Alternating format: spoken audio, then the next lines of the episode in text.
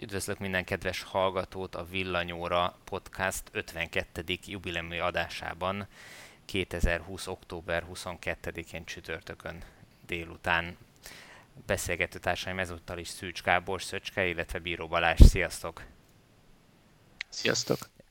Eltelt egy év, Szöcske az előbb még az adás előtt azzal, vagy azt javasolta, hogy ünnepeljük egy konyakkal. Az éppen pont jó lesz. Jó. Benne vagy. Az a baj, hogy ezt már nem tudunk olyan jót nevetni, mint az előbb az adás előtt nevettünk ezen a poénon. Nem vagyok benne biztos, hogy jót nevettünk rajta. Ez a, az enyhe szégyenkezés, sírás, és végül is nem volt annyira rossz keveredése volt az arcomon, de... De őszinte volt. Az volt a lényeg. És abszolút aktuális. Igen, az aktualitását... A... Egyébként, Igen? Egyébként, ha már eltelt egy év, ugye, Ugye YouTube-on nem voltak fönn az elsők, hanem, hanem ugye először csak audióban ment szerintem, ha jól emlékszem. De pont az jutott eszembe, hogy Tibor, ha emlékszel, te meg én próbálkoztunk annó, talán két adást meg is éltük, próbálkoztunk valami csodálatos podcasttal, aztán azt nagyon gyorsan el is felejtettük, mert, mert így valahogy nem, nem igazán jött össze. Hát igen, se a technikában, se a gyakorlatunk nem volt meg hozzá, hogy ott maradandót alkossunk, hogy ezt gyorsan fel is adtuk. Itt, hogy az elején csak hang rögzítés volt, így, és vagdostuk még az elején, így azért bátrabbak voltunk, és hogy mondjam, az egész így könnyebben ment.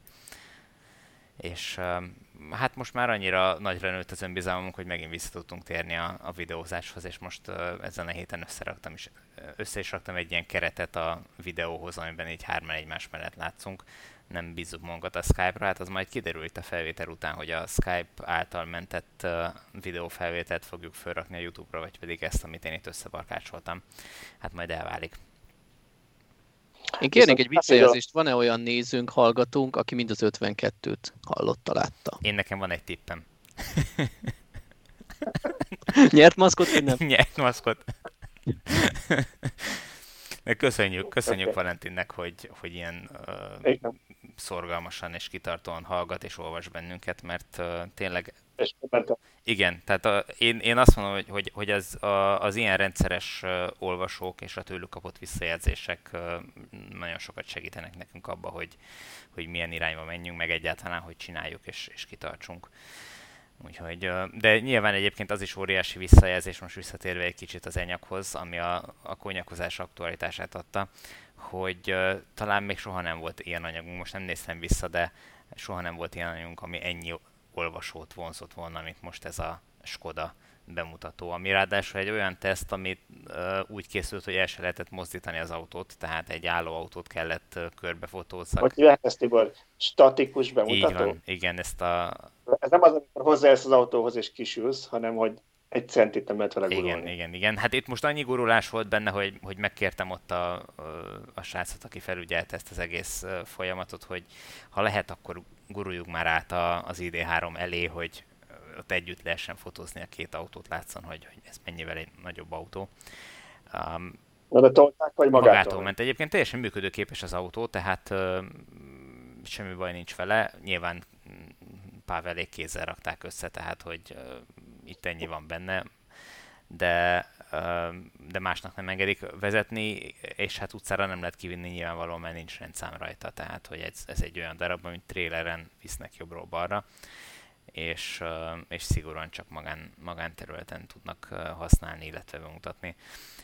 Úgyhogy, de itt, épp akartam mondani, hogy a hatótával kapcsolatban most itt visszanézve a felvételeket, volt egy olyan um, érdekesség, hogy a, amikor beültem az autóba, és bekapcsoltam, 86%-on volt a, a, az akkumulátor, most ezt talán, most a sorrendre nem emlékszem, most ez 86-87 százalék, ezt nem tudom, hogy, hogy a fotók vagy a videók készültek-e hamarabb, de az, az elején még valami 400 valahány kilométert írt ki hatótávra, aztán ez valahol menet közben, a kibekapcsolgatások közben lecsökkent 300 valamennyire, um, amit így akkor nem vettem észre, csak így utólag visszanézve a felvételeket.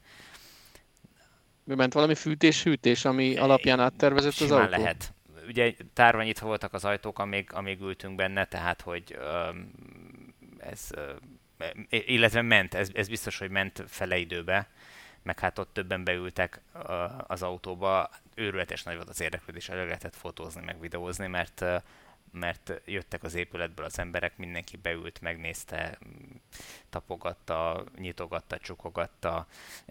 Egy pillanatra fölnéztem az épületre, és csak azt vettem észre, hogy egy csomó ember ott áll az ablakok mögött, és, és figyeli az autót meg, hogy én mit csinálok. Nyilván nem engem figyeltek, de hogy, hogy szóval akkora érdeklődés váltott ki ez az autó a, a, az ott lévőkben is, ami engem nagyon meglepett, pedig hát azt gondolná az ember, hogy egy Porsche Hungária telephelyen, ahol egymást érik a, a 30 milliós Audik, ott nem lehet már ilyen, a, hogy mondjam, ilyen érdeklődést kiváltani. Azért, azért ez egy kuriózum, nem? Hogy, hogy gyakorlatilag egy, az a kevés prototípus egyike, vagy előszérje, nem tudom, hol tartanak egyike, eljutott Magyarországra, nyilván ez náluk se történik meg minden nap. Gyanítom, hogyha egy, nem tudom, az, e- amikor az első e-tront elhozták, biztos azt is sorban, sokan körbenézték. Szinte biztos, hogy így van, persze, de, de ettől függetlenül számomra azért meglepő volt, mert ez ráadásul kinézetre az ENIAC szerintem nem, nem is annyira lók ki a, a Skodának a, a jelenlegi kínálatából, tehát nem, nem tűnik olyan különleges autónak, hogy most ezt annyira meg kéne bámulni. Ennyire nagy élőben, nagy. Tibor? Azt mondd el nekem, mert itt, amit láttam, láttam számokat, engem az megdöbbentett, ugye, hogy azt mondják, ugye azt, azt úgy tudjuk, ez az MEB platform, tehát ID3 alapjai vannak, Igen. ugye? És az ID3, lesek a cikkedből, az, ha csak a hosszúságot mondom, 4,2 méter, ez meg 4,6. Magasság... Ez látszik, látszik is, ez a betoldott 40 centi a hátulján. Van egy olyan fotó a cikkben, ahol egymás mögött áll az ID3 meg a ENIAC, és azonos ugye a két autó tengelytávja, ha jól emlékszem, Ezt, milliméterre. Sőt, még az ID4-nek is, tehát ennek a háromnak hmm. tök azonos az alapja. Igen. És az ott nagyon látszott, hogy a, a hátsó kerék mögött, ugye az ID3-nak ki vannak rakva a kerekek a sarkaiba, hogy minél jobb legyen a helykihasználás. Na a Skoda ott még folytatódik egy jó nagy darabot. Igen, Igen elől-hátul ez egy, van ez... túlnyúlás, ez megvan. Bocsánat, azt akartam, hogy Tibor, emlékszem, múltkor beszélgettünk arról, hogy elég kreatívak az autógyártók a külső méretekkel, és nincs mindig meg mindenhol minden adat. Tehát szerintem az olvasók el nem tudják képzelni, hogy néha vért izzadunk, hogy a legalapvetőbb adatokat összegyűjtsük, mert mondjuk mondok valamit, van olyan gyártó, amelyik csak azt írja, hogy az autó szélessége. De nem tudod meg, hogy az a tükrökkel együtt, vagy a tükrök nélkül, ez pedig 20 centi, vagy több is lehet, ha összeadod a két tükröt. A másik ilyen a csomagtartó, és múltkor, amikor, azt szerintem pont amikor a, a Niro cikken dolgoztam, akkor néztétek, hogy tényleg ennek ennyivel nagyobb a csomagtartó, mint a Leafnek, amit én beleírtam a cikkbe, biztos rossz adatot olvastam. És elmentél te, és külön haza rögtünk, hogy le fogod mérni a Leafednek a csomagtartóját, hogy hogy mérhették. Még szerintem talán a, a, a ki a képviseletnek is írta, hogy pontosan hogy van, igen, hogy igen, van ez, igen. meg hogy mérik. Szóval, hogy én nem tudom, hogy hogy mérik, mert nyilván ezek nem szabályos formák, és innentől kezdve ez nem egy van egyszerű... erre, a, pont a csomagtartó mérésre van egyébként egy ilyen elfogadott, nem is tudom, szabvány, vagy, vagy minek nevezzem. Aha. Úgyhogy egyformán mérik nagyjából. Most pontosan nem ástam bele magam, hogy ez, ez mit jelent. Csak ugye számít, hogy kalaptartóval, kalaptartó nélkül, tehát nem csak az, hogy lehajtott ülés vagy nem, hanem még ilyenek. És akkor van, ahol nincs igazi kalaptartó, csak ilyen roló, most akkor azt minek veszik, ugye? Na mindegy, egyszerűen kis száz a vége. Én azt néztem itt az adatokban, ha már ugye beszéltünk az autó méretéről, amit kérdeztem, csomagtér.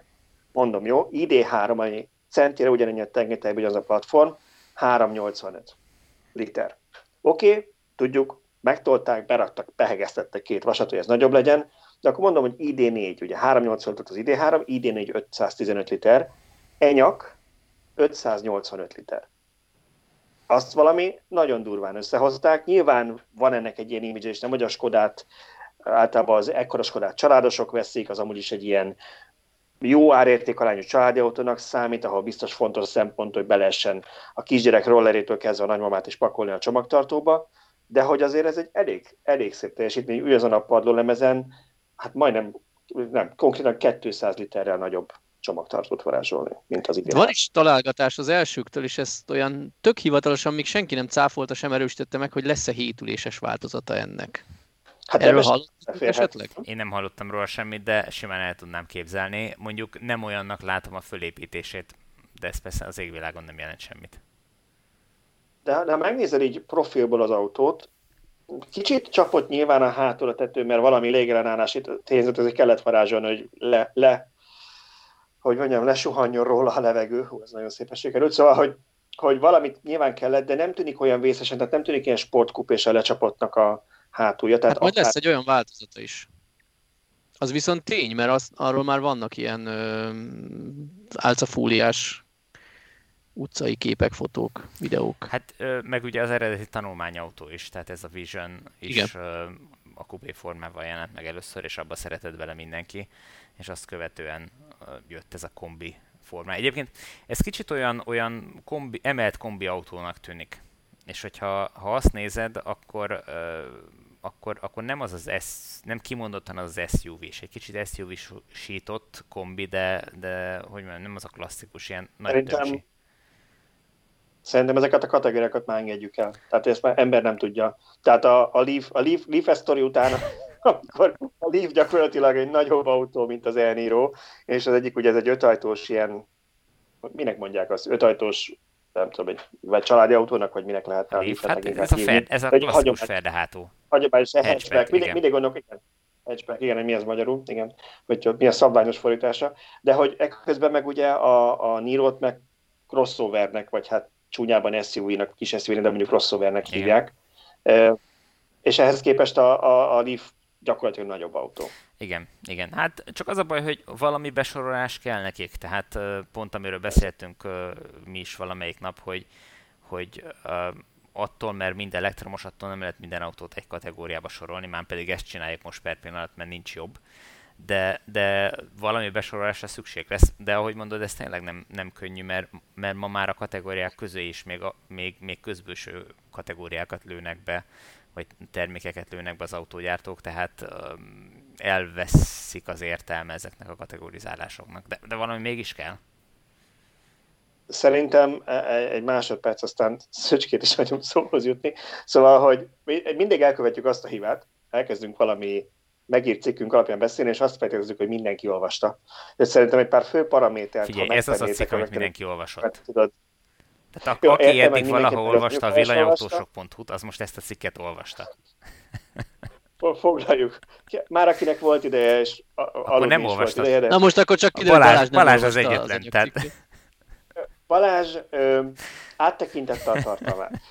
De, de akkor az én kedvemért. Akkor az én kedvemért. Mikortól vásárolható hatótáv, ár, miket tudunk erről az autóról? Hát jövő tavasszal jön. A hatótávjára ugye ott azt mondták, egymás közt ott hallottam a Porsche Hungáriások beszélgetni, hogy ők ilyen 500 km kilométeres hatótával fogják hirdetni. Én azt mondom, hogy realisztikusan, ugye ez a 77 kWh akkumulátorral van szerelve. Lesz kisebb akus változat is, hogy az mikor, meg hogy azt, azt nem tudom, de hogy ez, a, mondom, amikor, amikor először beültem, akkor ilyen 400 kilométeres hatótávot, vagy 400 km fölötti hatótávot írt ki, 80 valahány százalékos töltöttségnél, úgyhogy én szerintem az, az egy ilyen reális, ilyen 350-400 km, azt, azt szerintem simán meg lehet vele tenni.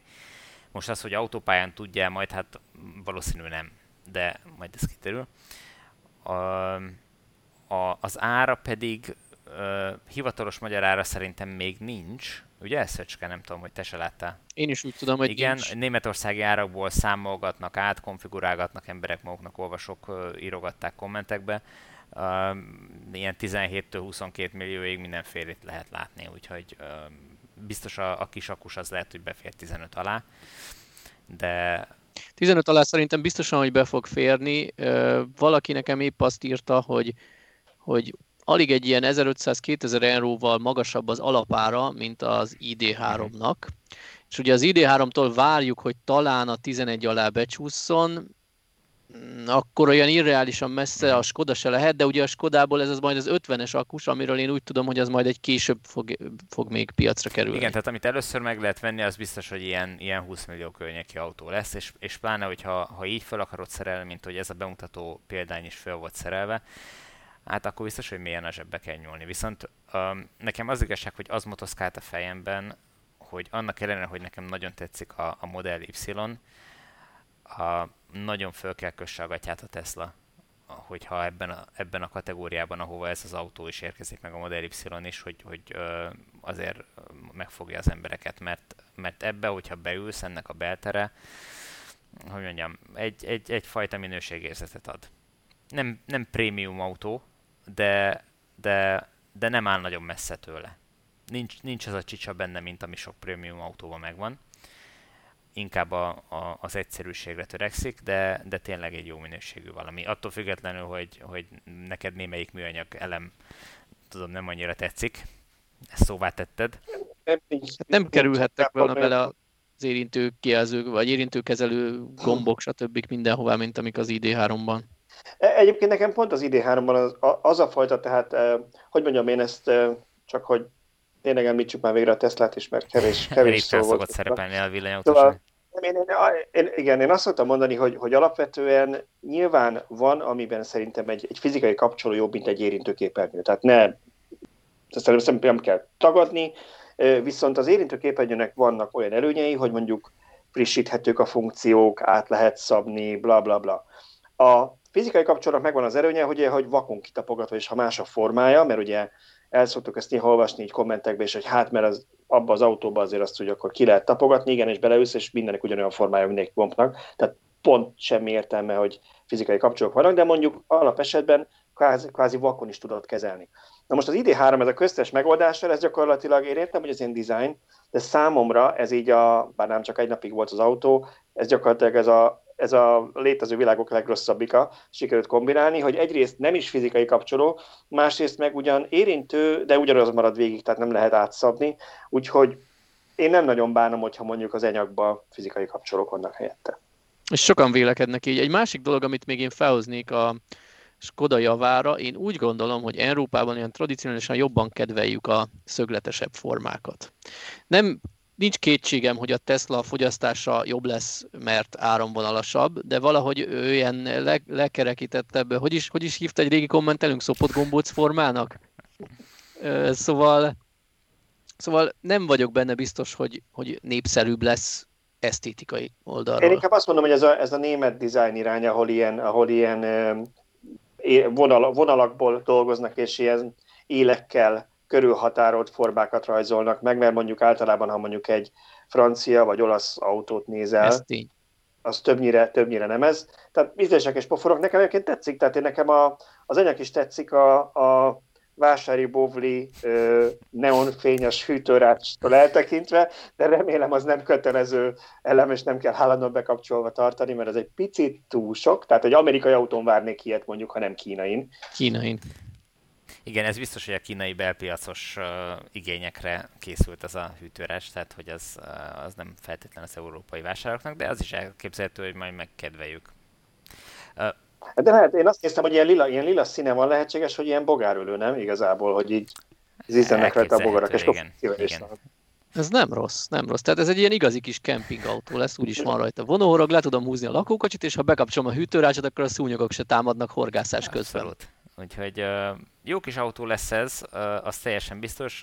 Az ára az még kérdéses, de az igazság, hogy ahogy már azért ezt megállapítottuk többször, hogy mostanában a Skoda már nem az, mint ami korábban volt, ugye a Skoda image, hogy na az az olcsó változata a Volkswagennek. Hát 17-20 millió között semmiképpen nem az olcsó változat a Volkswagen. Igen, és ezt uh, ott egymás között hallottam félfüllel beszélgetni a, a, a megjelenteket, hogy azt még nekik is szokni kell itt, hogy, hogy ebben az árkategóriában kell Skodát eladjanak. Tehát, hogy ez, ez azért az eladási oldalon is egy, egy kihívás, egy új, új kihívás, hogy egy új vevőkört kell megszólítani ezzel. Tehát nem, nem azt a kört, aki korábban a, az olcsó Skodákat vette. Nem, nem a Feliciáról vált valaki akkor? Hát Ennyi? bármi lehet, ugye, tehát a, a villanyautózás azért mindenkit bevonz. De ami, ami érdekes volt, hogy tényleg a, a, az összes többi márkától is jöttek, a, amikor arrébb álltunk, akkor jöttek Volkswagen-esek, Audi-sok beültek, nem akartak kiszállni belőle, hogy tudjam tovább fotózni, meg nem tudom. Tehát uh, nagyon kíváncsiak voltak, voltak ott a, a, a, az emberek az autóra és, és nagyon vizslatták, úgyhogy uh, ott cégen belül is ez látszik, hogy ez uh, egy kimondottan jól sikerült modell. Ezért is lett az a címe, hogy, hogy uh, a, a cikknek, ami, hogy, hogy ezt hogy képzelték, hogy engedhették ezt gyártásba ezt az autót, mert, mert, mert ez úgy mindent fölbolygat a, a, a Volkswagen csoporton belül szerintem.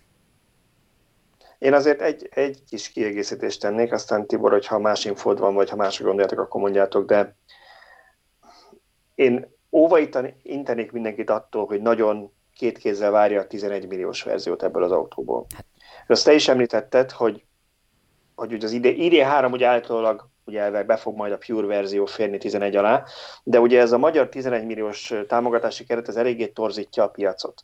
Tehát ha belegondol valaki, hogy egy Zoe ugyanannyiba kerül, mint mondjuk egy Niro, és nem hiszem, hogy egy Clio ugyanannyiba kerül, mint egy Sportage. Nem néztem utána, de tehát, hogy ez nem teljesen reális, és nyilván a, nyilván a Volkswagen úgy döntött, hogy neki belefér az, hogy ezt ilyen nagyon hajszálvék, hogy profittal vagy azzal se adja majd az ID3 alap-alap verzióját, hogy egy, legalább egy típus férjen bele, de ez akkor szokott beleférni, hogyha mondjuk 12 lenne az ára, és valahogy megoldják, hogy 11 legyen. De ennek 14 az alapára, én nem látom, hogy abból hogy csinálnak 11-et a támogatásért. Nem, ez, Hát az a fő gond ezzel, hogy akkor majd jön ez a gondolkodás, amit azt hiszem a Niro cikkbe írtál te is, hogy baromi jó az UVO, de hát 3 millió forint a felára.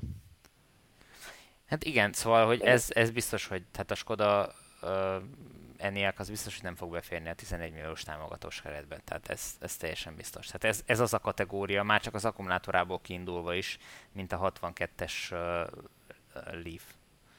Tehát, hogy uh, nem, az, az, se, az se fér bele, azt se tudják bele passzírozni a 11 milliós határba, a 15 millió alá befér, és akkor az 500 ezer forintos um, állami támogatást uh, azt lehet ráigényelni.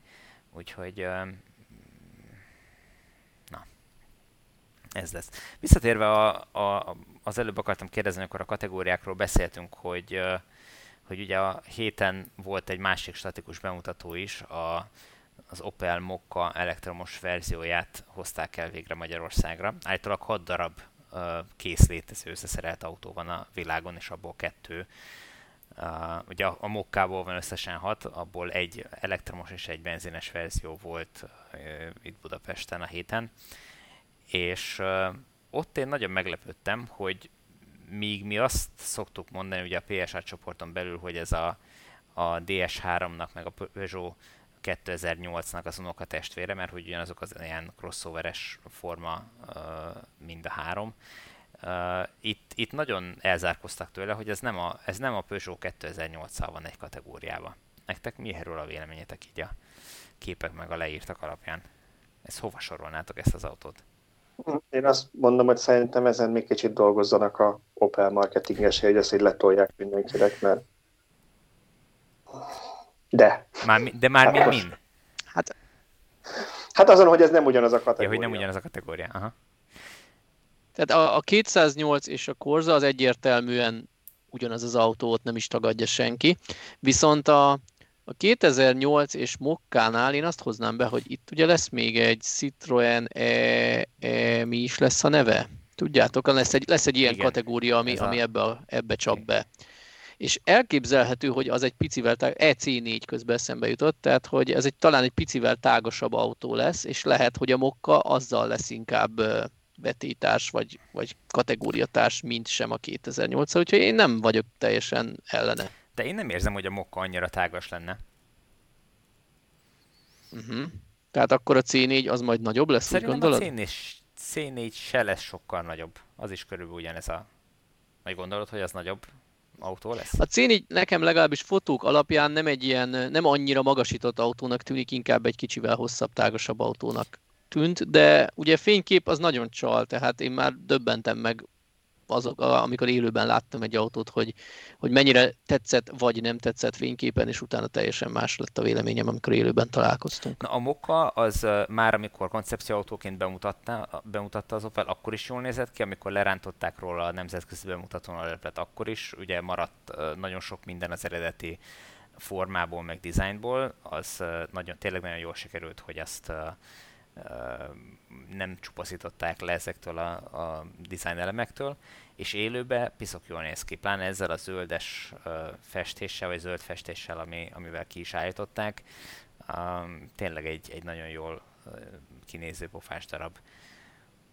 Igen, azért az mindig vicces, hogy ugye az összes ilyen tanulmányautót mindig valami ultra jó színnel mutatják be, aztán az emberek 90%-a fehér, fekete és szürke autó lesz Én ugye, én egyébként ilyenben bevállalósabb vagyok, mert nekem mindig tetszik, hogyha egy autónak van valami kicsit különlegesebb színe, de megmondom őszintén, hogy én a fekete autótetőkkel már megbarátkoztam, sőt, ott most már látom, hogy miért csinálták, az nem csak egyszerűen úgy dizájnálom, hogy más szín. Hanem, hogy tényleg ne kelljen annyit fűteni az autót, nem, hanem, hogy a napfény erejével is.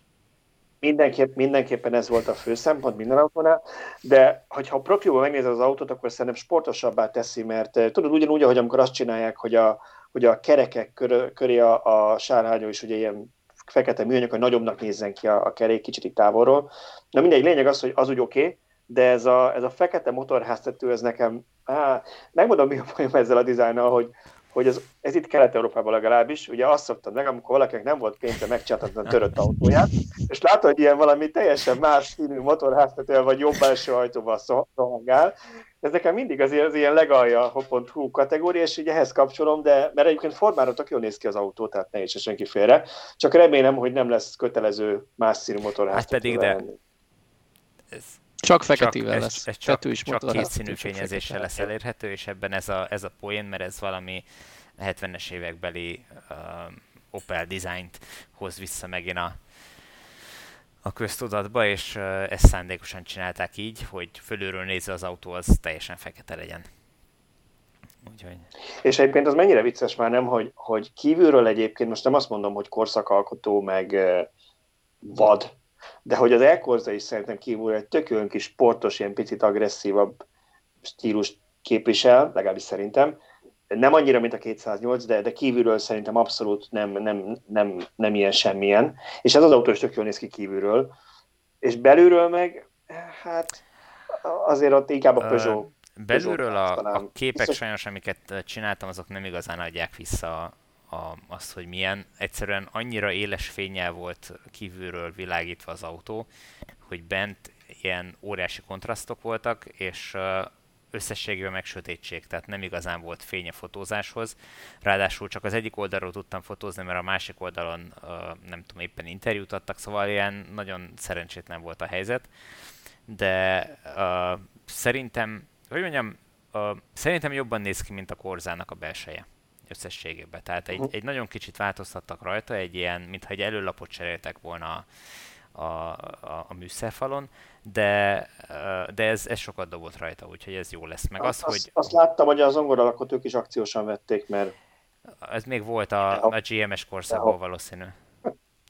Ami nekem nagyon tetszik, hogy végre dobták a automata váltókart, Ezt hogy most gombos mondani. lett, hogy most ez tetszik, nem tetszik, a gombos az egy dolog. Igen. Nem gomb, nem de... gomb, hanem egy ilyen billenő kapcsoló. Igen, igen, igen. Ez teljesen, teljesen, én is azt mondtam, hogy végre valaki rá, ez tök felesleges, tök hülyeség, ez kb. mint a e, Tibor kedvenc veszőparipája a bekapcsoló gomb. De, de hogy ugyanakkor meg ez egy picit olyan, olyan gagyesztnek tűnik így a képeken ez a kapcsoló, meg én nem is, már többször elmondtam, hogy én nem értem, miért erőltetik ezt a D meg B funkciót, tehát más cégek sokkal jobban megoldják azzal, hogy van egy D, mint az automataváltós autókon, és onnantól kezdve meg beállítod vagy menübe, vagy van más karra visszatöltést, ha kell, van, aki csak úgy hagyja állandóra, van, aki egyszerűen játszik vele, mint a szöcske, oké. Okay. De hogy az az állandó D meg B, és én akárki ismerős eddig villanyautóval mentünk, mindenkinek el kellett magyaráznom, hogy ne D-be tett, hanem B-be, mert nyilván magától nem tudta, ezt fogalma nem volt, hogy mi az a B, Szerintem ez egy teljes idiótaság, és, és én ezt azt hiszem, hogy csak a német gyáratoknak a fetise, de ugye a PSA is átvette sajnos. Úgyhogy ez a, ez a, ez a D meg B mindig megmaradt, de ha azt nézed, akkor ugye fönt ezen a váltókapcsolón fönt van egy P, legalább egy B, tehát csináltad azt, hogy mindig B-be kapcsolod, és úgy indulsz el szerintem. Úgyhogy ignorálod a D-t, majd adjunk ennyibe, hogy nem veszed figyelembe. Nem tudom, ezt majd, majd, majd elválik, de igen, ez, ez minden autóban megvan, és az a, számomra az a legfurcsább, hogy nagyon sokan azt hiszik, hogy ha ők D-be teszik, és nem B-be, akkor hogyha fékeznek, akkor nem tölt vissza az autó, ugyanúgy vissza fog tölteni D-ben is, hogyha fékezel, csak akkor ne, a te feladatod az, hogy fékez. Amúgy meg az autó rátesz egy motorféket, ami olyan, amilyen, én nem szeretem személy szerint, de, de nagyon sokan megszeretik, úgyhogy, um, úgyhogy nyilván nem, nem rossz dolog ez. Igen, tehát ezt, ezt lehet, hogy tényleg egyszerűbb megoldani úgy, ahogy Szöcske is szereti használni, hogy a kormány mögött lévő fülekkel váltogat, vagy mikor milyen visszatöltési erőt szeretne az ember. Nem tudom, én, én nagyon megszoktam az iPad-át, úgyhogy én nekem már se ez a kapcsolgatós nem kellene, se a B-mód. Egyszerűen a, a, az e-pedálnál nincs, nincs jobb, amikor, amikor egy normális fékezést szimulál tulajdonképpen az autó, és teljesen végig kiszámítható a, a fék hatása a, a kocsinak, tehát ez, ez, ez jó. Hát ha túl vagyunk a bemutatókon, akkor mi is történt még itt a héten? Szinte minden töltős cégnek volt valami újdonsága. Igen, igen, igen. A legjelentősebb talán a mai, hogy az EON bevezette a fizetős töltőt.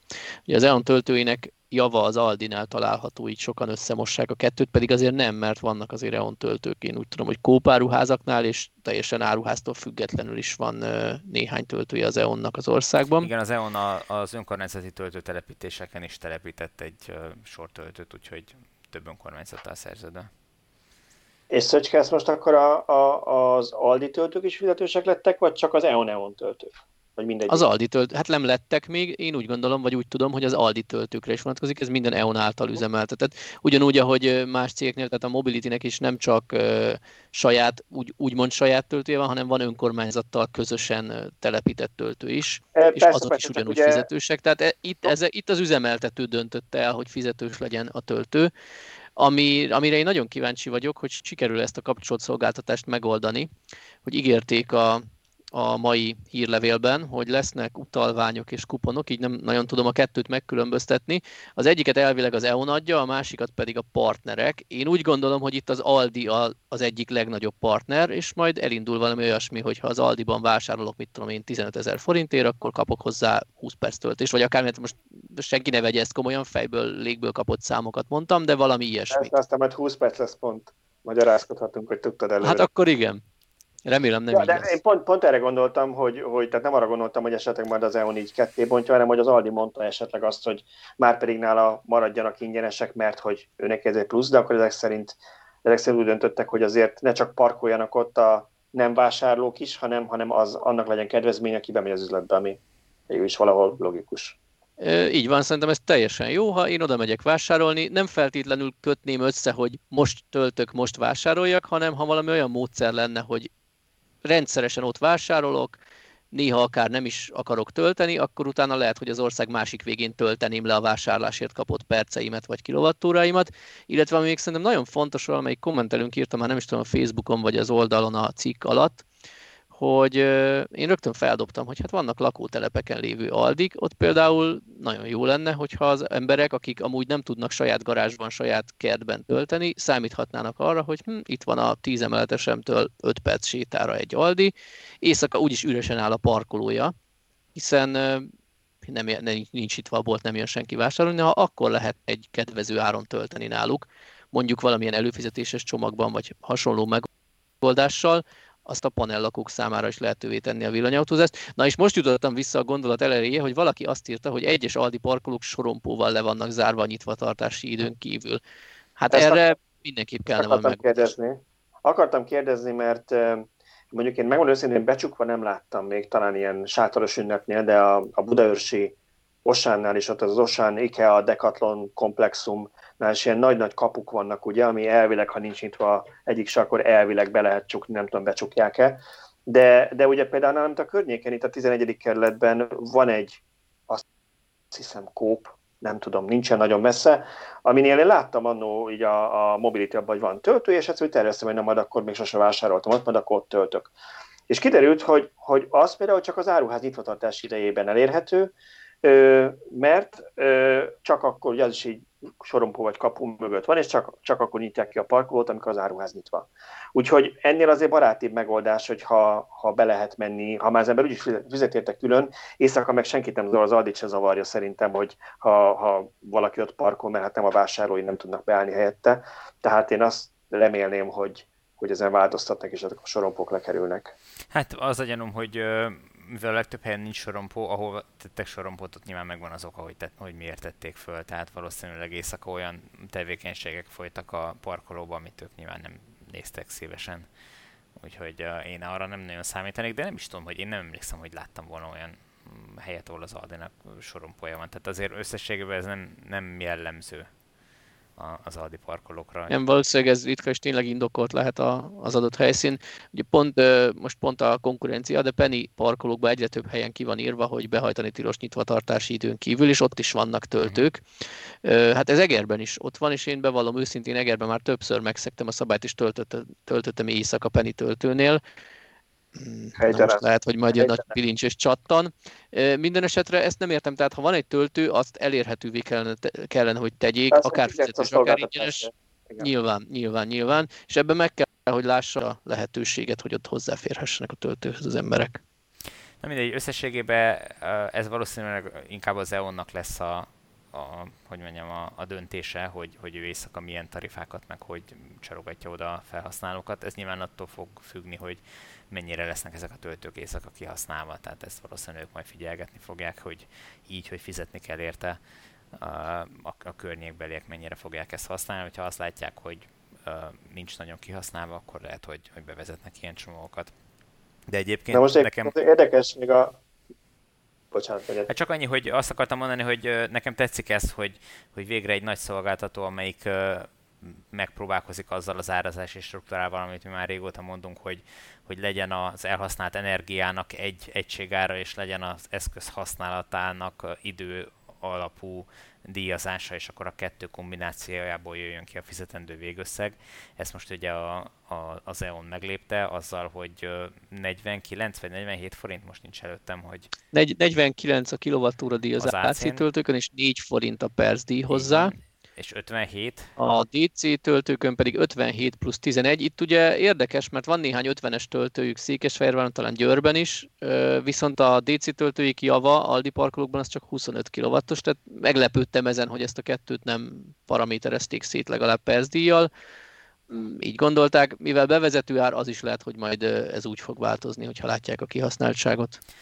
Na pont ezt akartam én is mondani, tehát én is a tarifacsomokra akartam kitérni, mert, mert az egyesöré nagyon-nagyon baráti árnak tűnik az összes többihez képest. És igen, amiről beszéltünk, hogy, hogy ez így végre az ember ugye azért, tehát hogy mondjam, tudom, amikor itt voltak a talán a plagisok, ők mondták, hogy de hát ők nem áramot, hanem szolgáltatást adnak el. Ez olyan, hogyha azt mondaná a, a, a, a pék, hogy, hogy ugye ő, ő nem lisztet, hanem, hanem kenyeret árul, ami valóban így van, tehát hogy ennek van nem csak áram része, hanem ügyfélszolgálat is van. Tehát, de mondjuk, ha az ember az EON-tól áramot vesz, mint, mint normál otthoni felhasználó, akkor se fizetsz külön az ügyfélszolgálatért, hanem az a teljes összenek a összege. De azért fizetsz egy csomó minden maraságért, ami ott van a számládon, tehát a, a, a, a végösszegnek okay, több mint a fele az, abból adódik. Igen, de azt mint kilovattóra alapon fizeted. Nem. Tehát van egy, az a villanyórának van valami alapdíja. Hát egy alapdíjat fizetsz a villanyórának. Tehát a, az, az egyéb díjak, tehát ja. rendszerhasználati díj, stb. azok ugye a kilovattóra díjjal arányosak. Ja, hogy, hogy igen, tehát te látsz igen, egy... így, így, igen. Így, így értve, igen. Tehát annak arányába fizeted, igen. igen. Szóval, hogy az embernek mégiscsak az az érzése, hogy ha most én egy liter tejet veszek, akkor literbe mérjék már nekem, és ne azt mondják, hogy, hogy nem tudom, én 128 percért fizessek, mennyi volt lefejni a tehenet. Szóval nem tudom, nem tudom mennyi idő lefejni Igen, tehenet, én ezzel, én ezzel egyetértek. Én úgy gondolom, hogy az az előnye a percdíjas fizetésnek, hogy nem foglalod tovább a töltőt, mint muszáj. Ez addig, amíg nagyon, nagyon erőforrás hiány volt, addig úgy gondolom, hogy fontos volt a percdíj. Most egyre kevésbé fontos, mert szerencsére egyre több töltő van. Igen, és... Úgyhogy egyre inkább lehetősége a szolgáltatóknak kilovattóra alapon árazni, és akkor sem lesz az, hogy, hogy valaki nagyon pofátlanul ezzel visszaélve rajta felejti magát. Ami még érdekes, hogy ugye például, ha pont az éjszakai töltésről beszéltünk, ott azért nem biztos, hogy életszerű, hogy valaki este 11-kor az autóját ráteszi a töltőre, az hajnal 3.40-re feltölt, és ő 3.42-kor ott is lesz érte. Szóval meddig fog vajon ketyegni a PSD a töltés befejeződéséig, vagy amíg ki nem húzom a kábelt? Hát ezt nem tudjuk, ez ugye erre nem tért ki a közlemény, úgyhogy ez majd a felhasználás közben kiderül. Nekem az a gyanom, hogy ahogy megáll a töltés, egyelőre meg fog állni a számlálás is, tehát hogy nem, nem fogják uh, kiszámlázni a túlmaradás díját, de hogyha ez probléma lesz, akkor nyilván ott lesz a lehetőség, hogy ezt, ezt megtegyék. Azt nem a Molnár is így van, nem? Ők is ezt igen, mondták, hogy egyelőre igen, megállott. Nekem az a gyanúm egyébként, hogy, hogy bizonyos csatlakozó típusoknál ezt meg lehet csinálni, más csatlakozó típusoknál meg lehet, hogy nem annyira egyszerű, úgyhogy ez majd elvárjuk, hogy ezt mennyire lehet így bevezetni.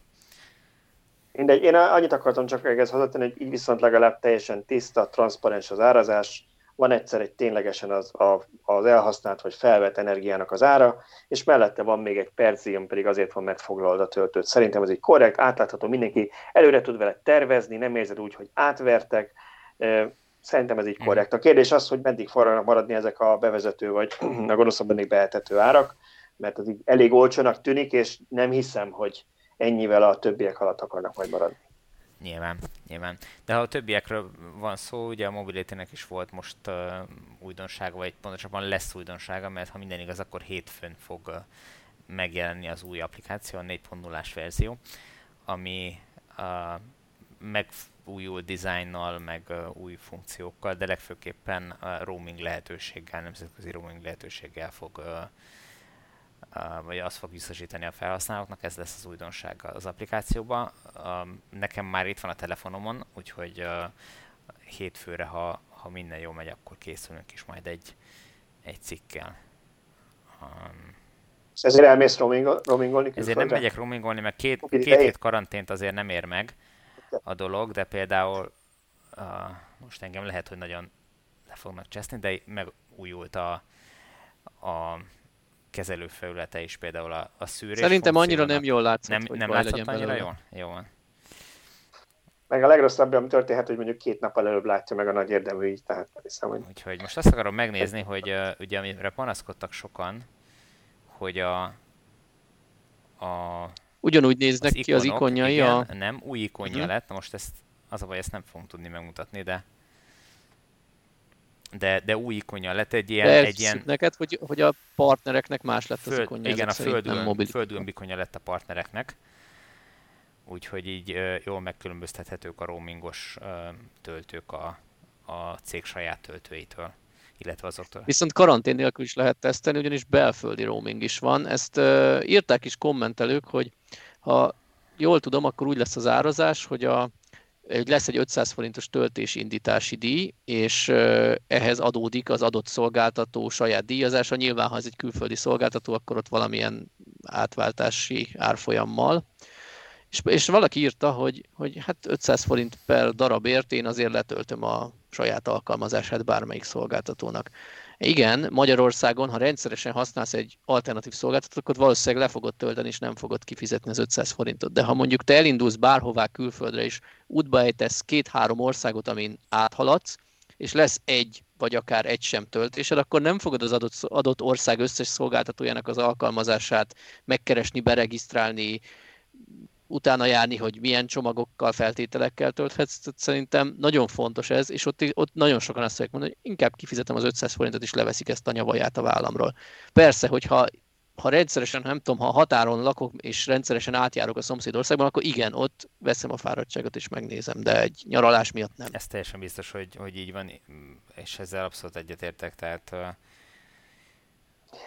igen, és, és talán ez volt az, ami ha már arról beszélünk, hogy ki az, aki régebb óta hallgatja ezt a podcastot, biztos, hogy nem, er, nem először beszélünk erről, hogy mennyire áldatlan állapot az, hogy ha az ember elindul külföldre, akkor egy komoly kutatómunka kell, hogy megelőzze, hogy hol milyen applikációk és fizikai tokenek és szolgáltatók vannak. És igen, van egy-két, van egy-két ilyen Európában működő uh, roaming szolgáltató is nyilván, de, de az, hogy van egy magyar szolgáltató, egyébként eleve a legnagyobb magyar töltőhálózat szolgáltató, és amúgy is még, hogyha nem is a saját töltőket használod, de az ő apjukon nézed meg, hogy hol van töltő, hogy ugyanezt az appot tudod a saját hozzácsatolt magyar bankkártyáddal külföldön nagyon sok helyen használni, szerintem ez, ez legalább akkora jelentőségű fejlesztés, mint amikor bevezette a, a, bevezették azt, hogy látszik, hogy a töltő működik-e vagy nem, vagy foglalt-e vagy nem. Igen. Abszolút. Igen, igen, igen. Tehát uh, most nyilván, uh, hogyha valaki a, a olcsóságra megy, vagy, vagy nem tudom, bármi más miatt más töltőket használ, mint amivel mondjuk a Mobility leszerződött, vagy még szolgáltatónak a tölt, szolgáltatóval a Mobility leszerződött, akkor, akkor nyilván kénytelen letölteni azt az applikációt. Ezzel neki plusz munkája van, plusz időt tölt el, most ha neki azért az egy-két töltés megéri... Az emberek, az emberek kényelmesek. Az emberek kényelmesek. Én magamról tudom, ha én most azt mondanám, hogy Balázs, szervezünk valamit, menjünk el Franciaországba, játsszuk azt, hogy nincs Covid és két hét karantén, és találkozunk valahol, és én kitalálnám, hogy akkor elmegyek oda, én teljesen biztos, hogy ha van egy ilyen szolgáltatása a Mobility-nek, én először megnézném az appot, akkor mennék csak más appba, hogyha valamelyik területen nem lenne partnerük, és adok bajba körülök egyébként, de nem, a fene foglalkozna ezzel. Biztos valamelyik 30 mit tudom én, forinttal, most ugye, mit tudom én, ö, olcsóbb, de nem azt jelenti, hogy, hogy, én, hogy én örökké ott fog tölteni, egyszer töltök ott, kibírom azt a plusz pár száz forintot, és nem kell vele szórakoznom, nem kell regisztrálgatnom, letölt, nyomoznom, megvan és kész. Ez pont olyan, mint hogyha ha útközben megszomjazol és kiállsz egy benzinkútra, megveszed a kólát, akkor is, hogyha ott háromszor annyiba kerül, mint a szomszéd Aldiban. Tehát um, ez ugyanaz a, az extra költség, úgyhogy um, ezzel szerintem abszolút nincs gond. Most ez egy másik kérdés, hogy ezt darabárassá kell tenni, vagy, vagy arányosítani kell, vagy mit tudom én. Most nyilván a Mobility-nél egy, egy darabárat tettek, de azt ugye elmondták múltkor, amikor ö, vendégek voltak itt nálunk a podcastban, hogy ö, hogy azért arra figyelnek, hogyha megszakad a töltés és újraindítod, akkor ott ne számítsa fel újra, meg ha a töltésindítás után rögtön megszakad, akkor megint csak nem fogja felszámolni, tehát hogy ez... Ne foglaljon be 27 ezer forintot. Ne foglaljon be 27 ezer forintot. Ugye ez azért egy nagy érvágás, hogyha mondjuk a, elmegyünk tesztelni az Ionity-n, és oda-vissza kajászó, Balaton keresztül, kajászó, három töltés, aztán 100 ezer forint foglalás rögtön a kártyán. Úgyhogy vagy hát majdnem százer. Igen, aminek egy kicsit esetleges a te saját bankottól mindentől függ, hogy mikor oldják fel, mert van olyan szerencsés helyzet, hogy akár észre se veszed, mert mire ránézel a netbankon már fel van oldva, meg olyanról is hallottunk, hogy két hétig ott áll foglalásban, és ha mondjuk volt néhány sikertelen töltés, indításod, stb., ott áll 150-200 ezer forintot zárolva, az nem biztos, hogy mindenkinek jól esik. Igen. De ha már két szolgáltatóról beszéltünk, volt itt a héten egy újabb újdonság is, vagy ez már a múlt hét volt, nem is tudom. A MOL-nak megjelent az első autópálya melletti 150, vagy nem is 175 kw Hát ez egy érdekes dolog, igen, tehát a, a MOL a, a töltőre 150 kW-ot címkézett föl, tehát ő úgy hirdeti, hogy 150 kW-os töltő, de fizikailag a, a töltőnek a saját adatlapja a 175 kW-osnak hirdeti magát.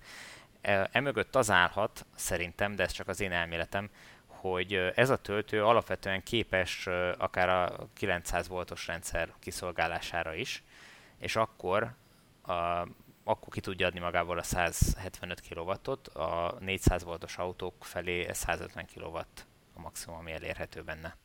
Szerintem mindannyian kiegyezünk a 150 kW-tal. Tehát én ezt, amikor erről beszélgettünk annó, talán pont a molosokkal, amikor itt voltak a podcastban, és kérdeztem, hogy ugyan már mikor lesznek ultratöltők.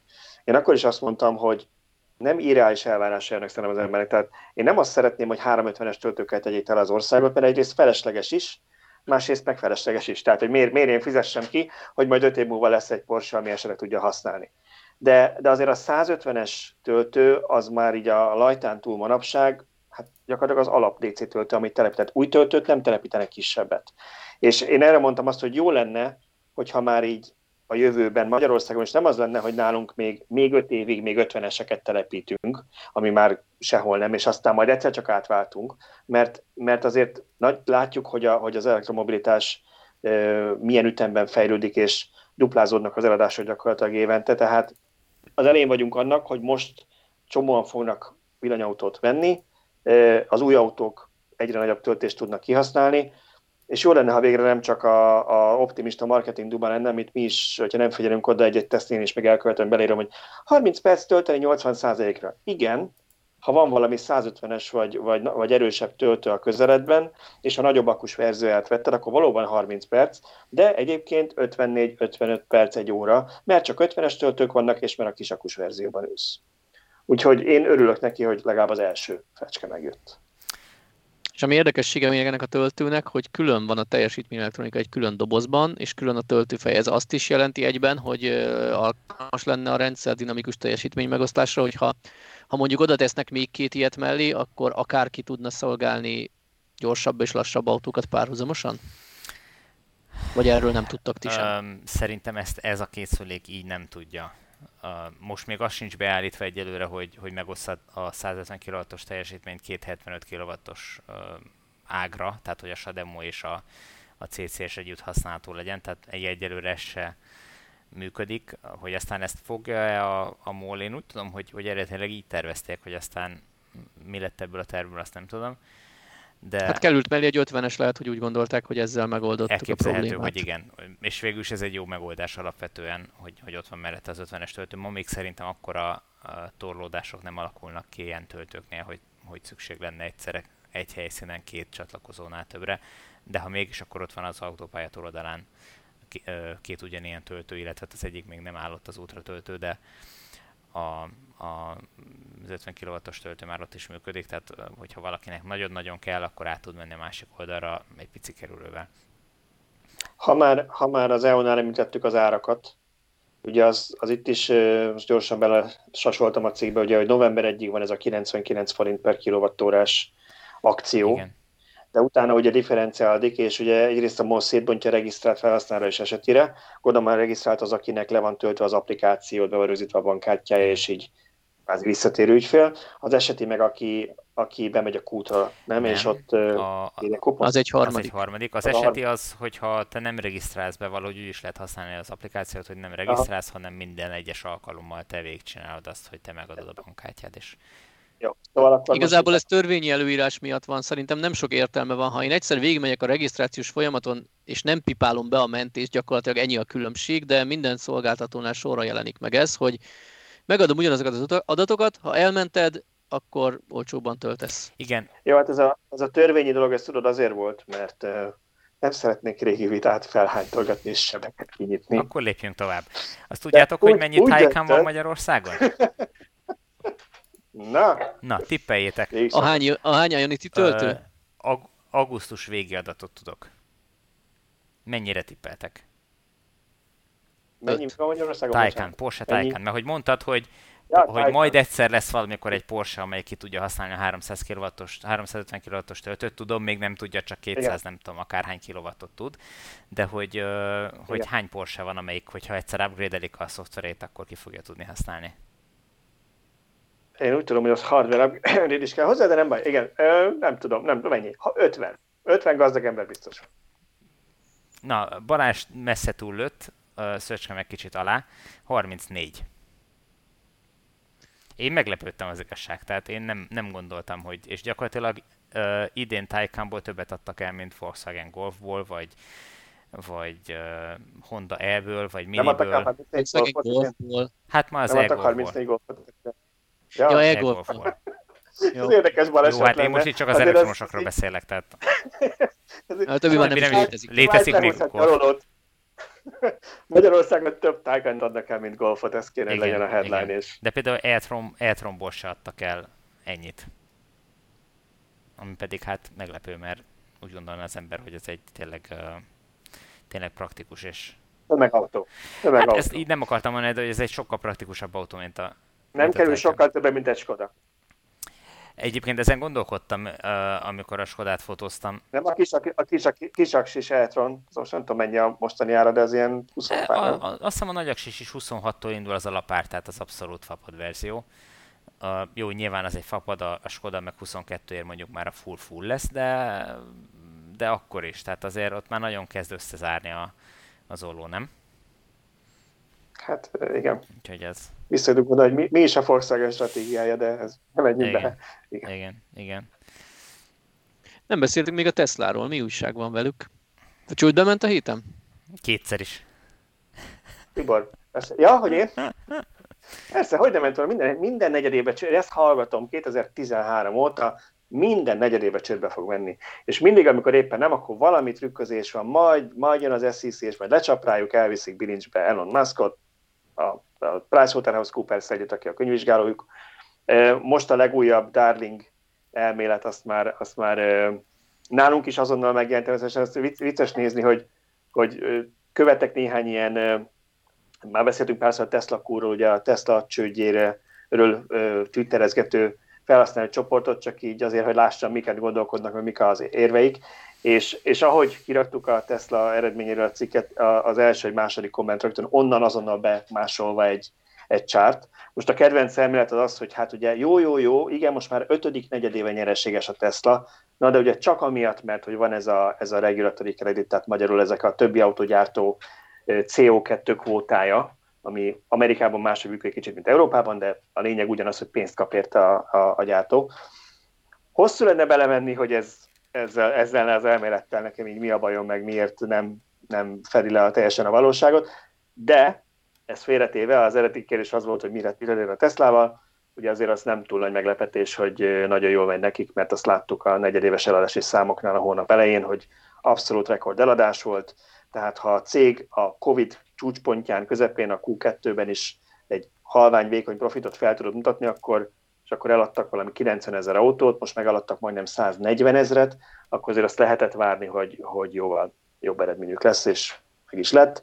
Úgyhogy ugye két, két profit mutatót szoktak nézni, egyik a, a GAP, tehát az amerikai számíteli szabály szerinti, az 331 millió dollár volt, és 870 valamennyi, apróval nem foglalkozunk, 800 millió fölötti volt a non-GAP eredmény. A kettő között egyetlen egy különbség van, hogy Elon Musk bácsinak van egy nagyon jó szerződése a, a Teslával, ugye, hogy ő egy fillér fizetést nem kap, ellenben, hogyha elér a cég bizonyos mérföldköveket, tehát bizonyos piac, piaci értéket, vagy bevételt, akkor így a mérföldköveknél mindig jogosult lesz újabb és újabb részvénycsomagokra, ami ugye nem kerül pénzébe a cégnek, tehát ez nem úgy van, mint a fizetés, hogy akkor az le, lehívják a bankszámlájukra és átutalják Musknak, hanem részvényt bocsát ki a Tesla ilyenkor, ami persze hikítja a részvényeket, tehát magyarul a befektetők fizetik ki, mert ugye kevesebbet ér a Tesla részvény, mert több van a piacon. Most épp mindegyik krokodilkönnyekkel zokog, mert csak nyolcszorosát éri a Tesla részvény, mint egy évvel ezelőtt, és hogyha az Elon Musk nem kapna egy csomagot, akkor 8,02-szeresét érné. Na mindegy, ez félretéve, szóval, hogy ez az egy különbség van a két szám között, úgyhogy én azért jobban szoktam figyelni erre a non eredményre, de nagyon, nagyon szép nagy profit, és ha az autógyártási részeket nézzük, ott valami 27% körüli volt a, a bruttó ö, marzsuk az autókon, ami nem egy rossz szám. Úgyhogy nem mentek csődbe. Már megint, nem kény az lenne rá. Igen. Ami nekem tetszik, hogy ugye most rengeteg pénzen ülnek, kezdenek ebből a szempontból egy kicsit az Apple-hoz hasonlítani, ami szintén óriási készpénz tömegen ül. Most nekik is... Ami nem jó annyira, tehát, hogy azért azt szokták mondani, hogy, hogy, hogy az utolsó dolog kb. A, talán részvényvásárlás mellett, amit egy cégnek csinálni kell, hogy egy pénzen ül, mert akkor azt fektesse, beruházza be. Úgyhogy szerintem erre akartad rávezetni, hogy azért hát nem, igen, nem, hogy, nem igen, hogy, hogy, jövőre, igen, tehát hogy jövőre ők, ők óriási pénzeket akarnak ebbe ülni, és végre hát én azt olvastam ki a sorok közül, hogy, hogy amit eddig halogattak egy csomó ilyen termékfejlesztést, megbevezetést, azt most már, arra most már lesz pénz hogy, hogy ráöntsék a, a fejlesztőkre, meg fölvegyenek embereket, hogyha szükséges, és, és el, tehát, hogy befejezzék a fejlesztését a Cybertrucknak, a Seminek, a Rosternek, és, a, és elindíthassák a, a projekteket az újabb, a kisebb autók fejlesztésére. Igen, úgyhogy... alap, alapvetően én azt mondom, hogy, hogy tehát nyilván ez is sokat számít, hogy most van pénz fejlesztésre, de én szerintem itt nem konkrétan maguknak az autóprogramoknak a fejlesztésére nem lett volna elég pénz. Én ott inkább azt mondom talán, hogy ha valami, valamit az emberek el szoktak felejteni, az az emberi erőforrás. Tehát ugye azért egy viszonylag kis cégnél nincsen, nem tudom én, akkora mérnöki csapat, mint egy Volkswagen koncernél, és egyszerűen nem tudnak egyszerre tíz típust fejleszteni. Persze föl lehet az utcáról embereket, de az nem ugyanaz, mint aki ott dolgozik náluk öt éve. Na de ez félretéve, Ugye a szűk keresztmetszet az két dolog szokott lenni, egyik a gyártási kapacitás, tehát volt az egy darab szerencsétlen Fremonti gyár, ami, ami hát nem is igazán egy modern autógyár vagy nem is igazán egy modern villanyautógyár szerint van kialakítva, ha valaki látott róla a képeket, az egy ilyen labirintus, viszont nagy alapterülete van, de ilyen elszigetelt, ilyen kisebb részekből, meg ilyen szabálytalan amuba formával. Meg és ha megnézzük a teszt, Hát sátra, házak is vannak, mert hát ugye már hol férjenek. De ha, de ha megnézitek, hogy a Tesla-nak az új építésű gyárait, az meg mind ugye kifejezetten ennek van tervezve. És hát ugye abba a gyárba annó a GM, Toyota közösen ilyen félmillió autót gyártott évente. És gyakorlatilag most tart itt a Tesla is nagyjából kapacitásban ott úgy, hogy közben ők sokkal több dolgot gyártanak házon belül, mint a GM meg a Toyota csinálta annó, tehát ők, őnekik több hely kell így úgymond a gyártáshoz. Na jó, tehát egyszerűbb, szóval, egyszerűbb a járműről beszélünk, és ugye a, az akkumulátorokat Igen. nem is hogy gyártják. Az akkumulátorokat valóban nem hogy gyártják. De igen. például egy ideig gyártották a superchargereket is, aztán ki, kimentek velük egy másik épületbe a környékre, a székeket is, az üléseket is ott gyártották, hogy mondjuk valaki megvesz a lírtől, vagy amíg beszálltott a Tesla saját maga gyártja, azt is most már kivitték egy másik épületbe. Na, a lényeg az, hogy, hogy egyrészt ugye, és ha már a befektetésekről beszélünk, ugye épül jelenleg, fele tudja már hány gyáruk, három gyáruk, hogyha a kínai bővítés beleveszem három gyáruk, ugye Berlin, Austin és a Shanghai bővítés, Tehát ez egyszer, ez egyszer szükséges az, hogy ez a sok autót, amiről te is beszéltél, a sok típust tudják gyártani. A másik pedig az, hogy, hogy ugye mi a, a akkumulátor cella kapacitás a szűk keresztmetszet, mert elkezdhetik ők csinálni a szemit, amiben belemegy annyiba, mint mondjuk 8 modellesbe, és akkor az minden személy, az azt jelenti, hogy 8 kevesebb modellest gyártanak le. Tehát, hogy gyakorlatilag egymástól rabolnák a cellákat a, a autóik, úgy, hogy ők a legnagyobb akkumulátorcella gyártó, meg felhasználó is kb. a világon. Úgyhogy most ezzel, hogy saját cellagyártásba kezdenek, meg most már több partnerük az LG mellett, ugye a, a CATL is, meg a Samsung is szállít nekik, így talán most már lesz erre kapacitás. Uh, hát igen, bízunk benne, de én ami, amire gondoltam, hogy ugye az akkumulátor napon látványosan, meg azt hiszem már korábban is látványosan buzdították az embereket, hogy, hogy csatlakozzanak hozzájuk és jelentkezzenek, hogyha ha őket érdekli az elektromobilitás, hogy dolgozzanak a Tesla-nál. Tehát, hogy ez egy, hogy mondjam, mögött a felhívás mögött én azt érzem, kiegészítve azokkal a számokkal, amik most itt megjelentek, hogy ők a személyzet, tehát az emberi erőforrás bővítésében is gondolkodnak most erősen hogy tudják ezeket biztos, a programokat biztos. folytatni. Nyilván erre konkrét adatom nincs, ez csak az én, én megérzésem, de, de én azt hiszem, hogy jövőre nagy lépéseket várhatunk a, a Tesla-tól. A, viszont én ezt kicsit úgy fordítanám, hogy beindulhat egy agyelszívás, és a Tesla annyira jó fizetéseket fog kapni, hogy már nem csak mondjuk presztízsből éri meg majd Tesla-nál dolgozni, hanem mert egyszerűen elrángatja a képzett munkaerőt a konkurenciától? Hát szerintem ilyen nagyon szíves eddig is volt, mert ugye azt arról híresek, hogy nem ők adják a legjobb fizetést, viszont szinte mindenki kap részvényt valamilyen mennyiségben, aminek ugye azért valószínűleg most igencsak örülnek. Én a helyben már azon aggódnék, hogy melyik alkalmazottan megy majd 40 évesen nyugdíjba a részvényei miatt, és nem fog nálam dolgozni holnap. De a viccet félretéve... Lehet, hogy van ilyen kitét ebben, hogy 60 éves koráig nem válthatja be, nem? Lehet, lehet. Szóval, hogy a, a német gyárnál azt látjuk, hogy a német gyár még épül, tehát az Ugye ők jövő év közepére ígérik, hogy elkezd gyártani, én szinte biztos benne, hogy a Q4 végén elkezdenek gyártani, és oda már most meg van hirdetve nagyon sok állása a Tesla honlapján. Tehát aki Németországban szeretne dolgozni, és nem feltétlenül pincérként, annak javasolni tudom, hogy nézze meg ezeket az álláshirdetéseket, de ugye oda most már keresnek embert, és hát ott több ezer ember fog dolgozni. Igen, igen, úgyhogy viszont van egy dolog, amire már, már valószínűleg nem kell ennyit várni, az pedig a ma, vagy hát a napokban megjelent uh, Full Self Divingnak a beta verziója. Uh-huh. Ezt most pont az adás előtt uh, néztünk meg néhány videót róla, megment ki a uh, hír, hogy uh, néhányan már beta tesztelőként megkapták ezt a szoftvert az autójukra, és uh, hát nagyon odáig voltak meg vissza a videók alapján ezért a funkcióért, hogy mennyire jól működik. Nyilván ilyenkor a, a hardcore rajongó táborból választanak, tehát nem nehéz olyan embert találni, aki majd örjöngve, sikítozva fog a YouTube-on videót fölrakni, tehát az biztos van ebben egy kis marketing is, de, de alapvetően amit láttunk, én is, meg te is körülbelül egy ilyen, tudom, két órája láttuk ezeket a videókat először, az egyelőre úgy néz ki, hogy, hogy, hogy tehát mindazok a gyerekbetegségek, amit a korábbi verziókban láttunk, hogy talán úgy írtam a cikkben, hogy egy ilyen rettegő tanulóvezető magabiztosságával ment az autó, hogy, hogy ment, ment, ment, de azért hát nem, nem, nem igazán úgy, mint egy ember.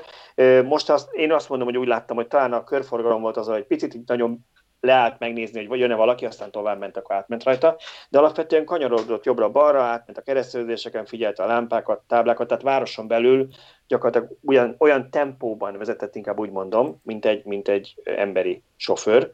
Ö, hozzáteszem, ezek az első videók, mert ugye éjszaka meg a szoftver, éjszaka készültek Amerikában, nagyon gyérforgalommal, úgyhogy azért én arra kíváncsi leszek, hogy amikor nagyon sok autó jön-megy, és nagyon sok gyalogos is mondjuk pont Amerikában, nem olyan város, ahol igen, hogy ugye akkor, akkor mit csinál. Tehát én mindig azt mondom, hogy én biztos, hogy benne ez a teljes önvezetéshez záros határidőn belül lesz most érzült, hogy mit tudom én, 3-4-5 éven belül elérhető lesz majd így Európában, Amerikában, de én, én akkor mondom azt, hogy jön a Skynet és végünk van, ha a teljes önvezetés mondjuk Indiában is működik majd.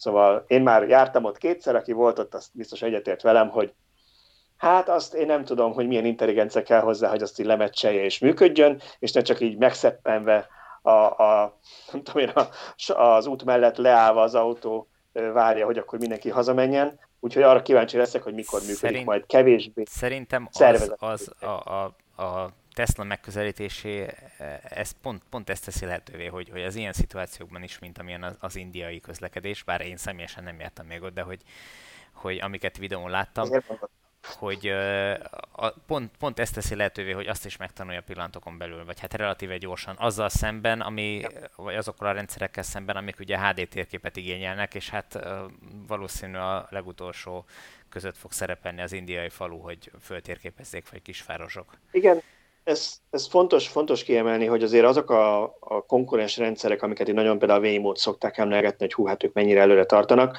ők fognak San Francisco-ba egy kerületet, vagy valahol Amerika közepén, egy kisvárost, ahol tesztelik, azt viszonylag nagy pontossággal feltérképezik, Persze ettől még az autó önmaga tájékozódik, de ez egy alapfeltétel, ami kell neki hozzá, meg ezeknek a frissítése is.